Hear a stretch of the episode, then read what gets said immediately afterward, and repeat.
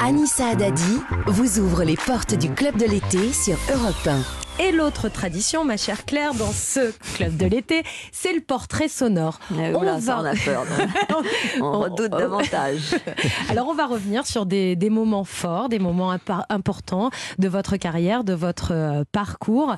Alors, le départ, c'est à Thiers. Hein. Vous êtes une Auvergnate et on est deux sur ce plateau aujourd'hui. Eh oui, eh oui. Alors, je suis de Clermont-Ferrand, vous, êtes de ah Thiers, vous êtes du pays des couteaux. Et Alors, mes, mes, grands, mes parents, mon père est né à Clermont-Ferrand, mes grands-parents aussi. Moi, je suis née à Parce que ma mère a accouché où était sa mère. Mais alors, je n'y ai pas vécu, moi. Hmm. Je ne sais pas si vous y avez oui, vécu. Oui, 18 ans. Ah, ah quand même. Ah euh, d'accord. Ah oui, non, moi, je dois dire que non, mais j'ai passé mes vacances scolaires, mes vacances d'enfant euh, entre Clermont-Ferrand, enfin plutôt la cité ouvrière Michelin, parce que hmm. mon grand-père était ouvrier chez Michelin, euh, à la Plaine, et, et Thiers, ville des couteaux. Mon hmm. grand-père était ouvrier coutelier, voilà. Oui, on embrasse tous les Auvergnats qui nous écoutent aujourd'hui, puisqu'aujourd'hui ils sont bien représentés en force. Ah ça va les garçons Maxime Verrier, Sébastien Bordenave, bah, vous vous sentez pas trop d'infériorité? Non, ça va, tout va bien. D'autres régions de France.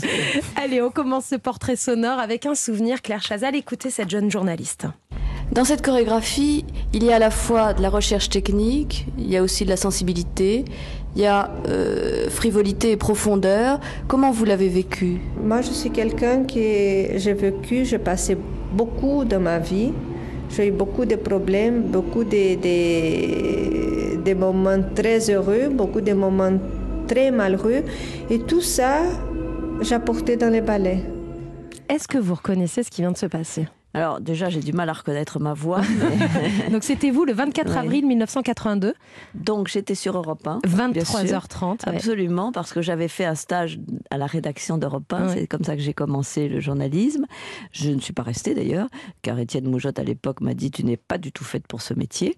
Donc je suis partie. Bien vu. On s'en souvenait très souvent après, chaque fois qu'on se voyait à TF1, on en riait. C'était normal. C'est une radio un peu misogyne à l'époque. Hein. Je, faut le... Non, là, ça a beaucoup ça rédaction. ça a beaucoup changé. Hein. Donc j'y ai fait des amis et j'ai adoré, mais euh, je suis partie ailleurs. Mais j'ai eu la chance d'être euh, euh, sollicitée par Christian Barbier, mmh. qui faisait depuis toujours une émission de nuit sur les spectacles, musique, cinéma, théâtre et danse. Alors j'ai fait cette chose incroyable de parler de danse à la radio, ce qui est quand même pas un média visuel. Bon, et je faisais venir chez Christian le soir après le spectacle où j'allais à l'opéra ou ailleurs, au théâtre de la ville, à la ville, euh, ben un chorégraphe, un danseur. J'ai fait venir Maurice Béjart, j'ai fait venir Patrick Dupont, j'ai fait venir les, étoiles de l'opéra. Euh, et alors là, je me demande si ce n'est pas euh, Blancali, mais non, non, parce qu'elle a un accent espagnol. Un Marcia Aidé.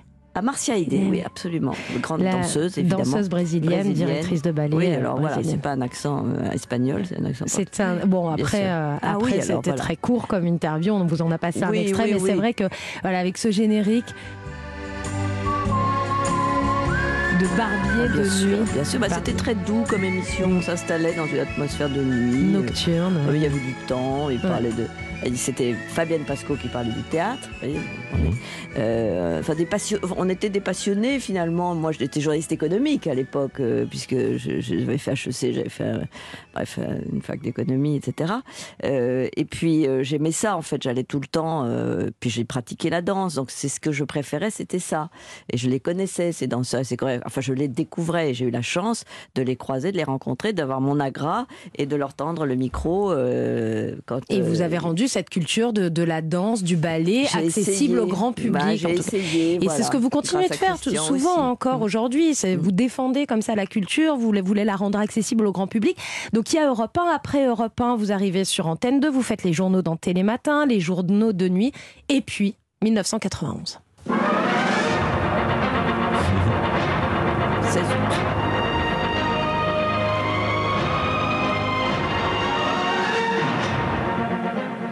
Madame, Monsieur, bonsoir. Dans l'actualité de ce dimanche, le Grand Prix de Formule 1 de Spa, remporté par Michael Schumacher. L'un de vos premiers bonsoirs, donc 16 août 1991.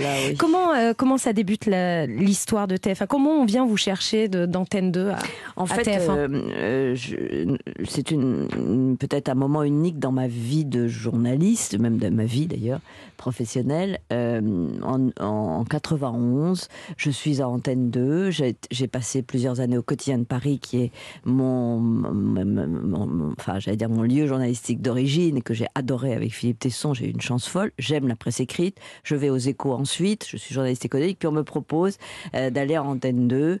Donc j'y vais euh, dans le service économique. Moi, j'étais pour faire des expériences. Euh, c'est pas très facile.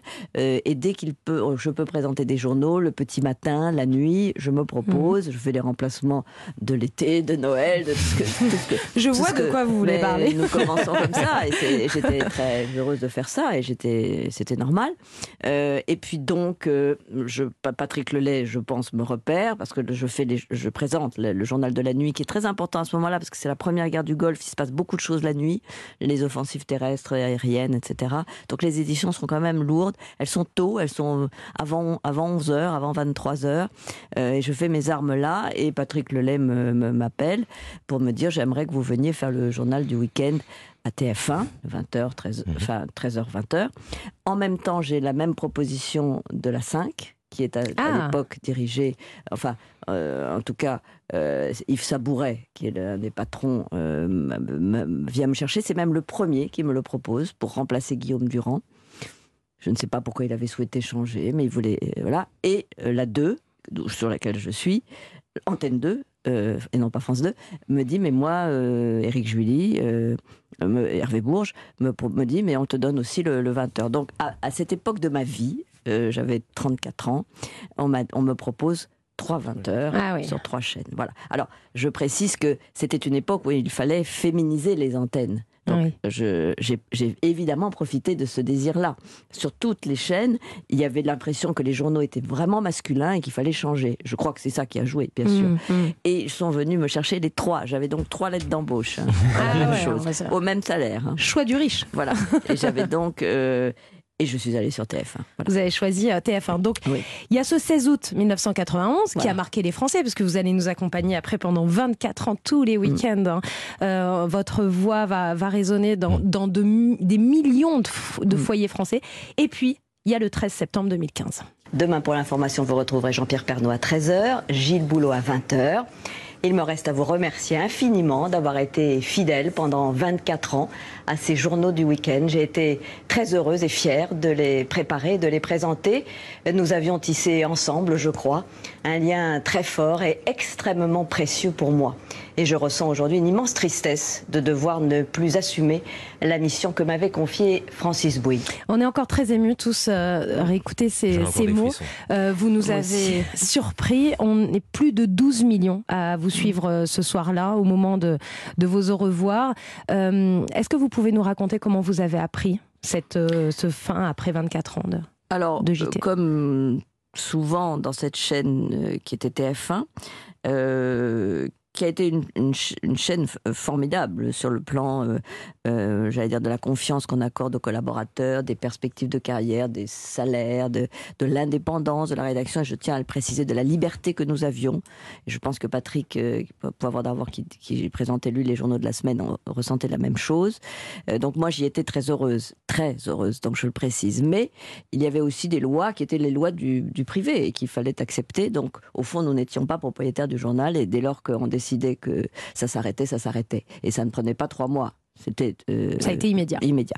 Euh, pour Patrick, ça a été la même chose. Et c'était la décision de Nonce Paolini. Euh, voilà. une décision un peu personnelle, mais que je ne commenterai pas plus. Et moi, ça m'a été signifié d'abord par un texto, puis par un rendez-vous très rapide. Vous vous souvenez du jour où vous recevez le texto Je me souviens très très bien. Je me souviens très bien, j'étais avec mon fils dans un magasin et j'ai vu le texto et j'ai dit à, mon fils, c'est donc euh, le moment. Voilà, c'est arrivé.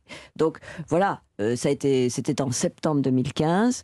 Euh, on avait commencé la saison, le nouveau, un nouveau décor, et me voilà à devoir partir. Et je suis partie assez vite. D'ailleurs, j'ai présenté deux week-ends encore, et Anne Claire Coudray m'a remplacé assez rapidement. Alors ça a été un choc pour les Français, Claire Chazal, mais ça nous a permis aussi de vous découvrir ailleurs, sur d'autres formats, et notamment sur le service public. Et ça aussi, euh, on va en, parler. Vous êtes membre du jury du festival Lacoste dans le Vaucluse. Ça aussi, c'est notre balade de l'été. C'est à suivre dans un instant sur Europe 1 tout de suite. Le club de l'été. Anissa Haddadi sur Europe 1.